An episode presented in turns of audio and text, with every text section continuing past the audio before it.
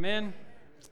Good job, orchestra. Thank y'all. Thank you, choirs, children's choir, 412 adult choir, for leading our worship this morning. And uh, thank you for being here. Let's go to the Lord in prayer. Would you just bow your heads this morning? And,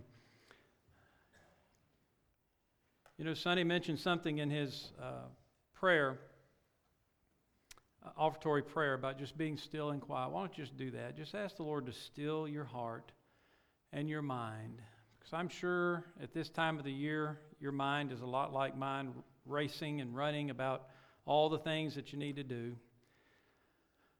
But right now, that's not the time to worry about those things. So ask the Lord to still your heart, calm your mind, give you peace. Ask Him to speak to you this morning.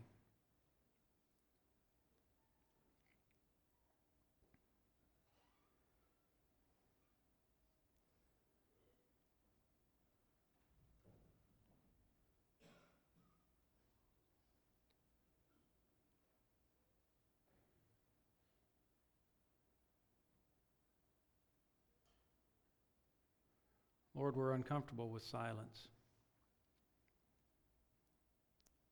We think we always have to be listening to something, watching something, hearing something, seeing something, saying something.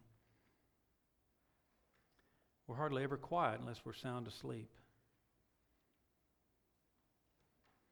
Lord, help us to be still and to know that you're God.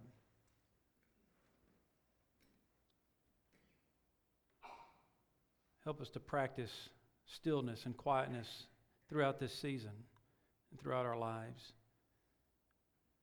That we might hear that still small voice of yours speaking to us. Lord, in this moment, in these next few minutes, take your word and by the power of your Spirit, touch our hearts with it. Encourage us comfort us, convict us, transform us. You've given that kind of power to your word. And I pray that it would accomplish all that you send it to accomplish today. Lord, for anyone here today that's not saved, they're not ready to die, or they're not ready for you to come. God, I pray that by the end of this service today that they will make that decision to give their life to you. So, God, we give you the praise and the glory for who you are, for what you've done for us through Jesus Christ. We worship and adore him. We celebrate him, and by the power of your Spirit, we lift him up today. And we ask you, Lord Jesus, to draw all of us to you. And we ask these things in your name. Amen. We have two more messages in this series, Overcomer, as we are going to finish up John 17. You remember John 14, 15, and 16? This is Jesus' time alone with his disciples. He's preparing them for his departure from this world. He spent three years with them. He's trained them, he's taught them, he's uh, displayed God's power and glory to them and now he's about to leave them. And he wants them to understand some things about this world and how to live in this world and how to carry on his mission once he leaves. And uh, it's been said that John 16 33 is the summation verse of this whole four chapter or three chapter discourse, where Jesus said, In this world you will have tribulation, you will have trouble. He wants us to expect it, to know it's coming. And uh, it's been said that you're either in trouble, headed into trouble, or just coming out of trouble. And I would imagine that's probably the experience of most of us here this morning, whether we like it or not. But Jesus said, But be of good cheer, or fear not, I have overcome the world. And we looked at uh, some things we needed to remember in this context. We need, looked at some things we needed to resolve. And uh, God is taught us, I think, over the last several couple of months as we've been in this series about how we can be overcomers because Jesus Christ is an overcomer. In John chapter 17, this is the prayer that Jesus is praying after he spent the time with his disciples in the upper room, and now he's in the Garden of Gethsemane. He's gone a little bit farther than his disciples, and he's praying alone by himself, and he's praying for us. And he's asked the Lord some things for us, and we've looked at those things. And so we've come to this next thing that the Lord has asked us, asking the Father for to help us to be an overcomer. And it's quite interesting that we are at this point at this time of the year because what Christmas is. Christmas is about Jesus Christ coming, right?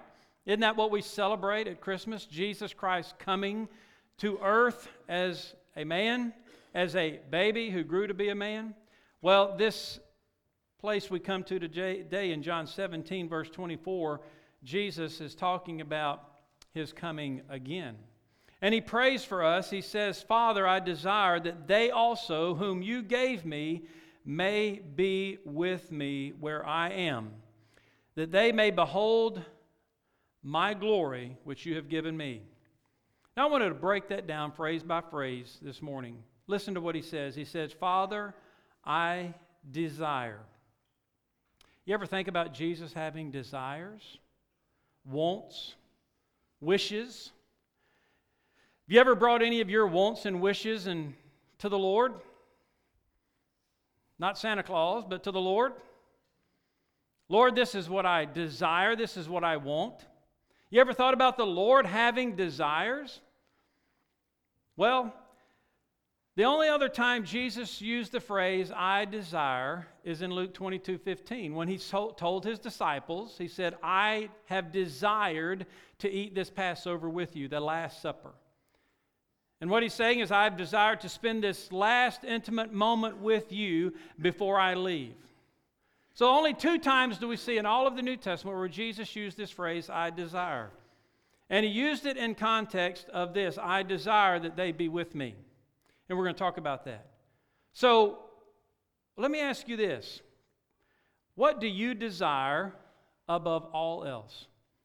Think about that for just a moment. What do you desire above all else in your heart? You know the truth, and God knows the truth. What is it that you want more than anything else in this world?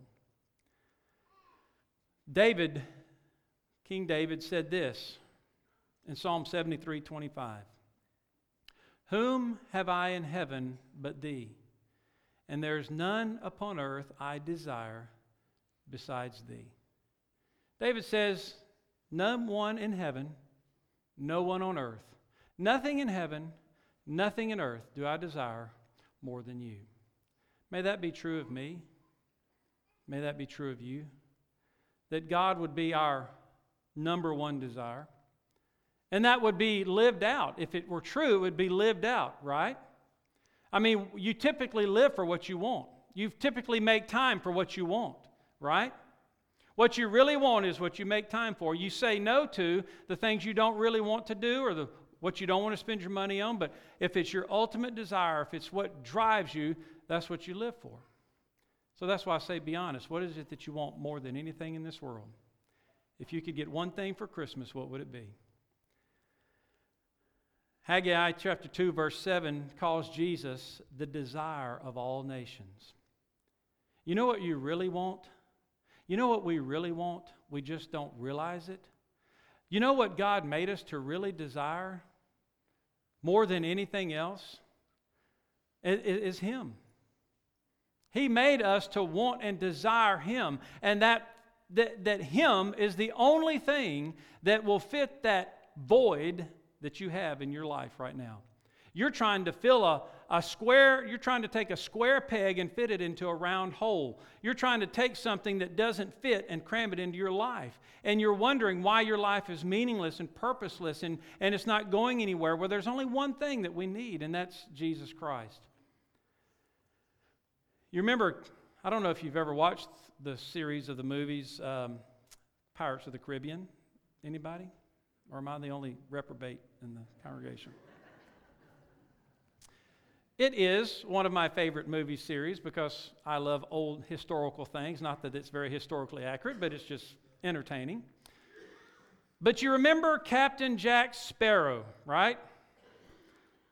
What did he possess that uh, told him something special. He had a compass.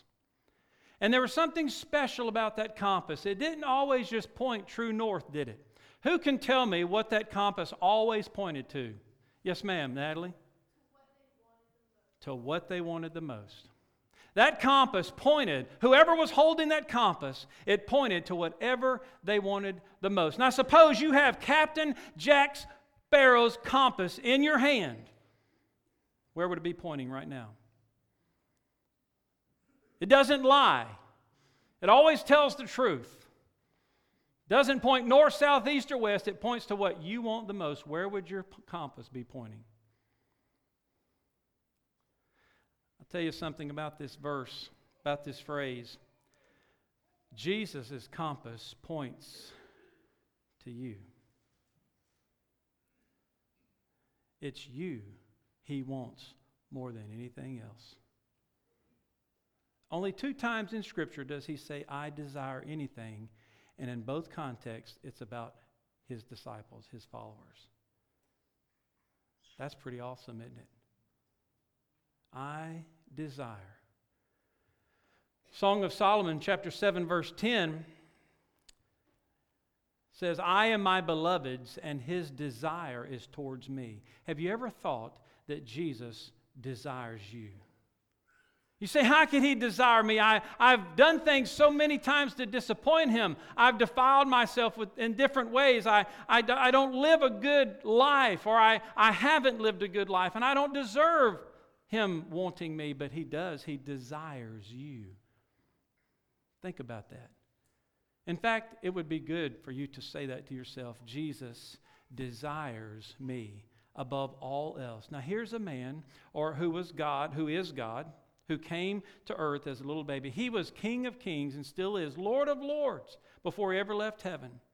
And he ascended back to be at the right hand of the Father. He's, he is proclaimed in heaven now as King of kings and Lord of lords, owns everything in the universe, created everything that is, was, and is to come.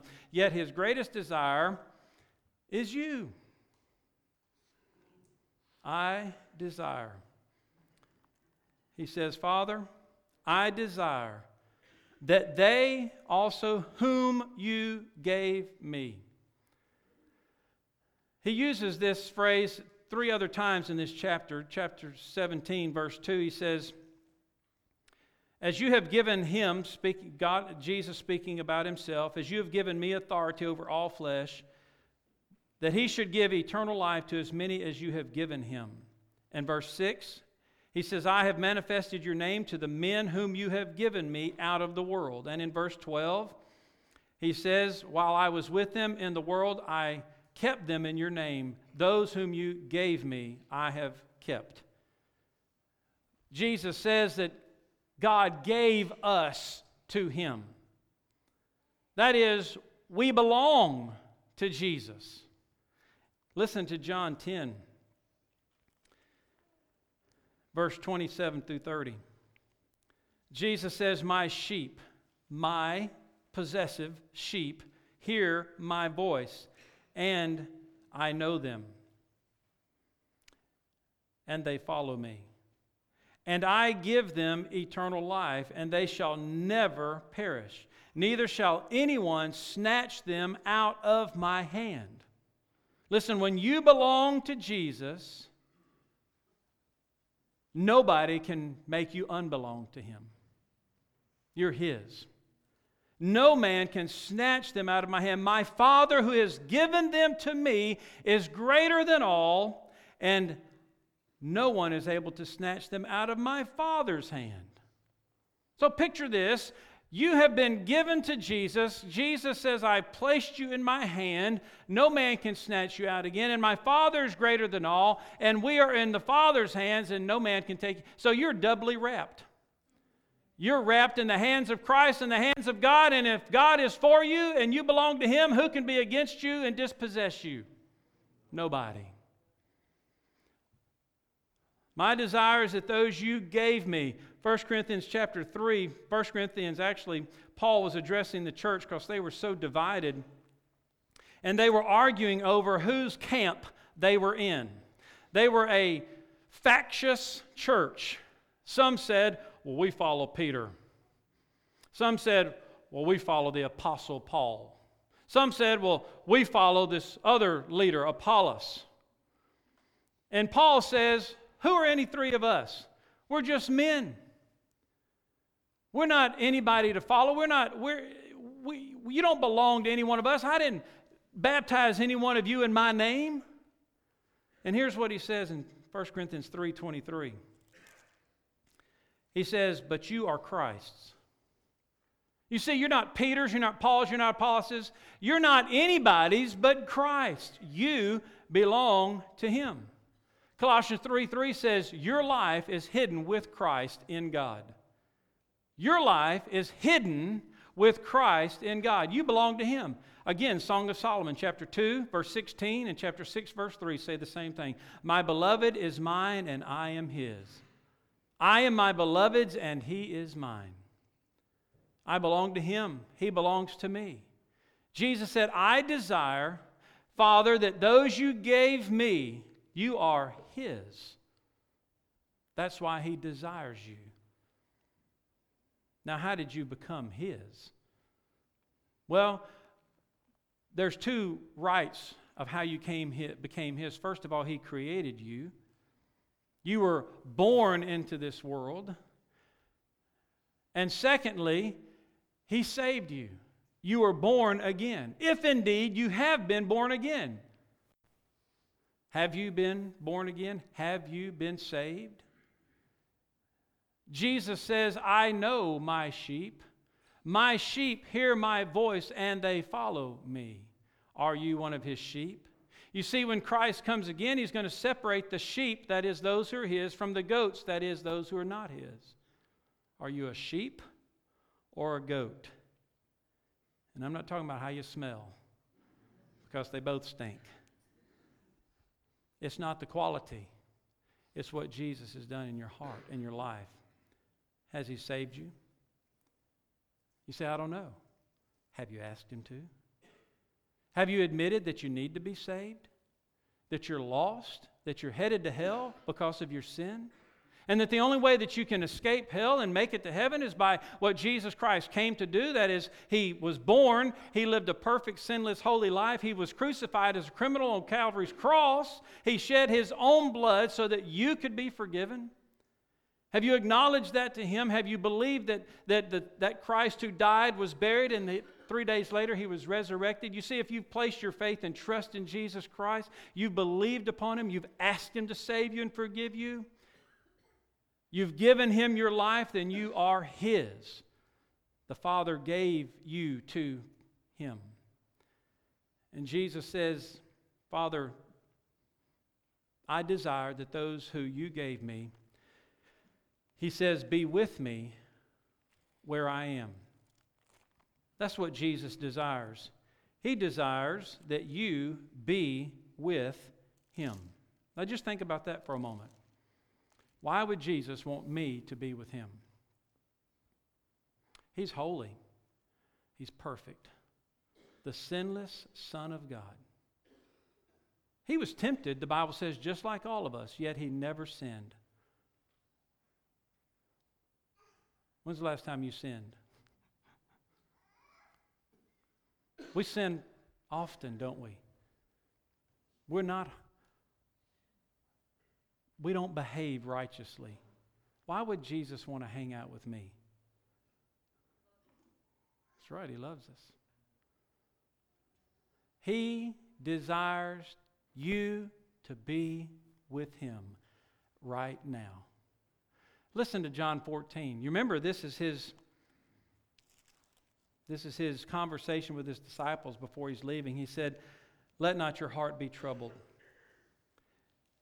Interesting that he started this whole private conversation the same way he ended it, with trouble. Let not your heart be troubled. That's how he started this discourse, and he ends it in verse 33. In this world you will have trouble. Don't let your heart be troubled. Why? Because I've overcome the world. You see the bookends here of this discourse? Let not your heart be troubled. You believe in God, believe also in me. In my Father's house are many mansions. If it were not so, I would have told you. I go, I'm leaving here. Jesus is saying, to prepare a place for you. And I go to prepare that place. And if I go and prepare that place for you, I will come again. Come again. Christmas is about his coming the first time. He says, I will come again and receive you where? Does he say to heaven? We assume that's what he's talking about there, but what does he say there? I will receive you where? To myself. You see, there's a clue there, there's a hint there, and it's quite obvious. It's more than a hint, more than a clue. It's obvious if you're looking at it, is that it's not so much about heaven, it's not so much about the place, it's about the person. I will receive you to myself. That where, what does he say? I am, there you may be also.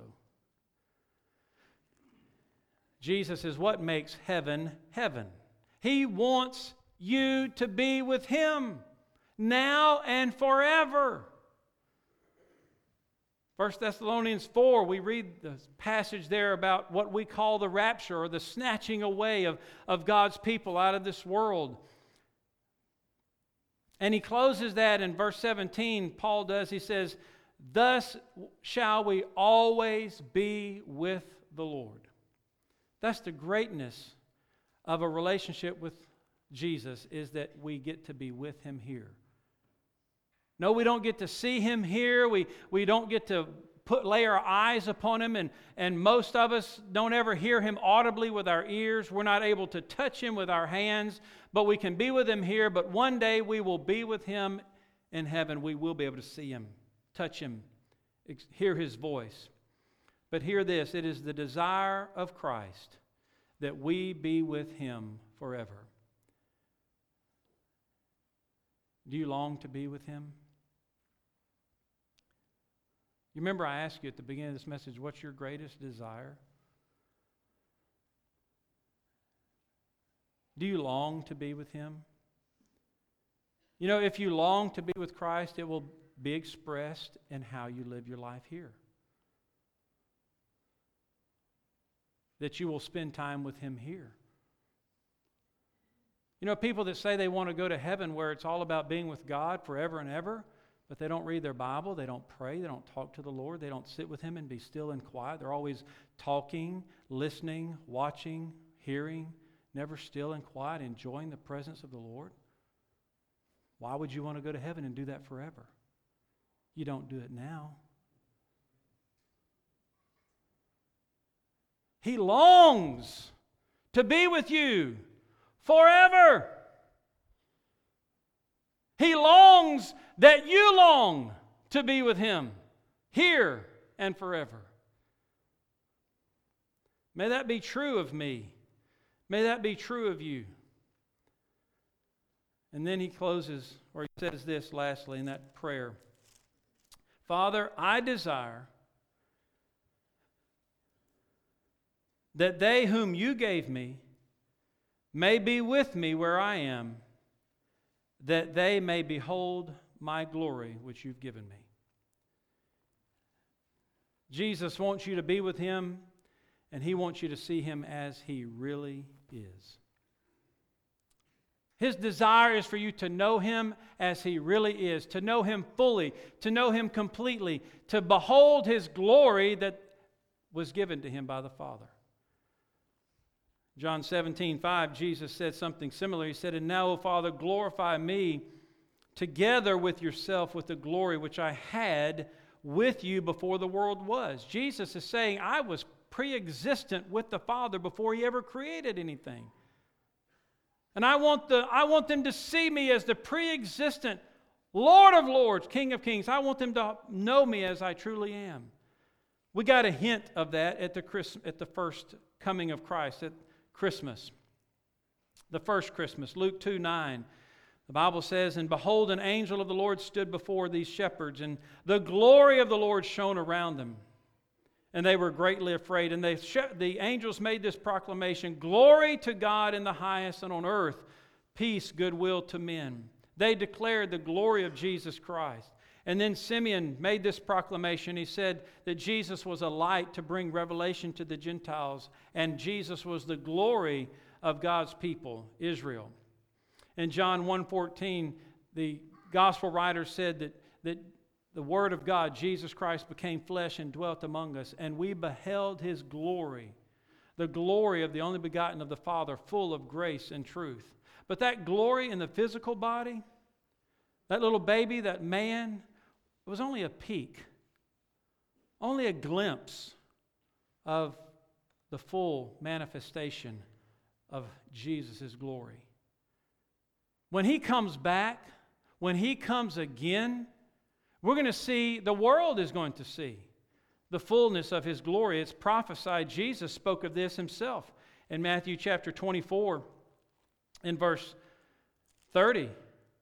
Jesus said, Then the sign of the Son of Man will appear in heaven, and then all the tribes of the earth will mourn, and they will see the Son of Man coming on the clouds of heavens with power and great glory. In chapter 25, verse 31, when the Son of Man comes in his glory and all the holy angels with him, then he will sit on the throne of his glory. You see, Hebrews tells us that Jesus Christ is the express image of the glory of God. When you're looking at Jesus, you're looking at God. But see, when he was here on earth, they couldn't see the fullness of God. They saw a man. And that's why, that's why they rejected him. This man claimed to be God. They couldn't see his glory outwardly, and so they rejected him. They crucified him as a blasphemer. But one day, we're going to see his full glory. That's what God, Jesus was praying for. Lord, let my followers see who I really am in the fullness of my glory. In fact, 1 Peter chapter 5, 11 repeats uh, is actually just one place where you'll hear this repeated throughout the scriptures. To Jesus or to him be the glory and the dominion forever and ever. Amen. Listen to the song of heaven. If we could open heaven now and just hear what's going on in heaven, we might hear something like this from Revelation chapter 4, verse 11. You are worthy, O Lord, to receive glory and honor and power. For you created all things, and by your will they exist and were created. Worthy is the Lamb who was slain to receive power and riches and wisdom and strength and honor and glory and blessing. And every creature which is in heaven and on earth and under the earth, and such as are in the sea, and all that are in them, I heard saying, Blessing and honor and glory and power be to him who sits on the throne and to the Lamb forever and ever. And then in chapter 21 of Revelation, verse 23 and 24, he says, that the city, the heavenly city, Jerusalem, had no need of the sun or of the moon to shine in it, for the glory of God illuminated it. The Lamb is its light. And the nations of those who are saved shall walk in its light, and the kings of the earth bring their glory and honor to it. You see, if we could just see Jesus for who he is, but one day we will. One day we will see him in the fullness of his glory. He gave Peter, James, and John a glimpse, a brief glimpse. Do You remember where they were? He took them up on the mountain of transfiguration. It wasn't called the mountain of transfiguration, it was just a mountain. Jesus took those three of them up there, and it says he was transfigured before them. The word transfigured there in the Greek is the word metamorphosis. Do you know what animals metamorphosize in this world? Butterflies and frogs. Think about us, us well, they're not so slimy, but these caterpillars, these creepy, crawly things, go through this process called metamorphosis and become a beautiful butterfly, but they, were, they had that in them all along. It was created in them from the day they were created. That little slimy tadpole, even before it was a tadpole, but it, it goes through that process of metamorphosis and becomes this gorgeous bullfrog. It's only gorgeous if you're a Cajun because you look at those long legs and you just want to fry them and eat them.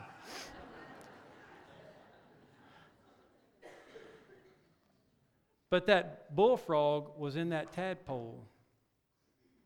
You see, when they were looking at Jesus, they didn't see the glory of God, but Jesus took them up on that mountain and gave them a glimpse. He, it was transfigured before them. He became dazzling white. Moses and Elijah appeared talking with Jesus, and it so freaked these three guys out that they fell down on their faces and, and trembled, thinking they were about to die in the presence of the awesomeness of the glory of God. You see, we can't handle that now. We're only human. But one day we're going to be given a glorified body, and we'll be able to handle the fullness of the glory of our Lord Jesus Christ. And that's what Jesus is praying for.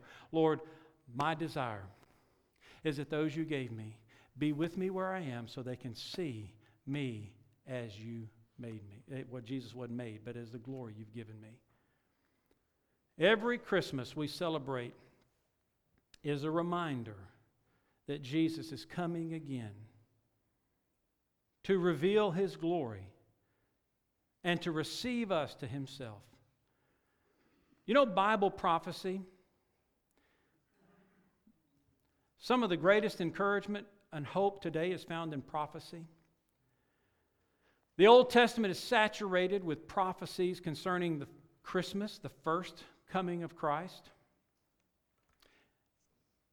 Both testaments, the Old and New Testament, are filled with references to the second coming of Christ. That is where he comes back to earth. You know, he's coming back to earth. You know, he's going to establish his kingdom here on earth. He's going to rule and reign here. One scholar estimated that there are over 1,845 references to Christ's second coming in the Old Testament. In the 260 chapters of the New Testament, there are 318 references to the second coming of Christ. An amazing one out of every 30 verses in the New Testament are about Christ's second coming. 23 of the 27 New Testament books refer to the second coming of Christ. In fact, for every prophecy concerning his first coming Christmas, there are eight which look to his second coming. Wouldn't you say that if Christmas happened for sure, that Jesus came for sure the first time, and it was prophesied, but there are eight times more prophecies about his second coming, don't you think that it's eight times more likely that he's coming back? and he's not going to leave us here? There's hope. There's joy that ought to fill the heart of every believer. And we ought to do something. We ought to be looking forward to his appearing. The Bible says in 2 Timothy 4 8, there's three things here. He says, the Bible says three things. We ought to love his appearing. Paul said that. He said, The time of my departure is at hand, and there is laid up for me a crown of righteousness, which the Lord, the righteous judge, will give, but not only to me also, but to those who love his appearing. What does it mean to love his appearing? It means that you just can't wait to see him. Have you ever been separated from your loved one for a long period of time? Now, look, y'all know I just had a grandbaby, right? If y'all hadn't heard that, I'm a granddaddy by now, and my wife's a grandmother. She is three weeks old today, right? Three weeks. You know, we saw her every day of her life for the first week. Oh, oh, this week, the third week, I think I missed three days in a row. I was about to die. I missed it three days. You can't wait to see him. Is that how you feel about Jesus? Love his appearing. Titus 2:13 says we look for his appearing. It says looking for the blessed hope and the glorious appearing of our great God and Savior Jesus Christ. They were looking for it. See these three wise men, we're going to watch that movie tonight. They saw his star in the east and they were looking for his. Where is this child that this star speaks of? They were looking for him. All the prophets that had prophesied were living in anticipation and, and looking for his first coming. So many people missed it, though, because he didn't come as they had expected. He came as a baby, not as a king. He came meek, not as a conqueror. He came humble and poor, not as a wealthy person. And I think there's been a lot of people that are going to miss his second coming too because they're not ready. They're not looking. And then he said in 1 Corinthians 1 7 that we're, we ought to be longing for his appearing. Here's what he says that we ought to be eagerly waiting for the revelation of our Lord Jesus Christ. Eagerly waiting, loving, looking, and longing for his appearing. Think about that child that you have in your home, or that grandbaby that you have, or maybe that niece or that nephew that's still little. They can't wait for next Monday morning. They're about to die. Some of you remember that, don't you? You remember that anticipation, longing for Christmas morning. That's how we're to be for Christ's second coming. You see, his first coming points us to his second coming. While on a South Pole expedition, British explorer Sir Ernest Shackleton left a few men on Elephant Island, promising that he would return. Later, when he tried to go back, huge icebergs blocked the way. But suddenly, as if by a miracle, the avenue opened and Shackleton was able to get through the ice. And he found his men ready and waiting, and they quickly scrambled aboard the boat. No sooner had the ship cleared the island than the ice crashed back together right behind them. Contemplating on their narrow escape, the explorer Shackleton said to his men, It was fortunate that you were all packed and ready to go. We never gave up hope, they replied. Whenever the sea was clear of ice, we rolled up our sleeping bags and rem- reminded each other the boss may come today. Are you packed and ready? He may come today. That little baby caught them by surprise 2,000 years ago. Jesus says his second coming is going to be like a thief in the night. Are you ready? You've heard the word Maranatha, have you not? It's a Syriac expression, and it means this Our Lord comes. In fact, it was used as a greeting in the early church, in the first century church, when believers gathered or they parted. We gather, when we greet one another, we say, Good morning, good afternoon, hello, how are you? The early believers used this word as a greeting Maranatha. Maranatha. When they left, Maranatha. Maranatha. They were reminding each other, Our Lord's coming. Our Lord's coming. Our Lord is coming. Maranatha. Sounds a lot like Merry Christmas. Maranatha. Let's bow our heads together.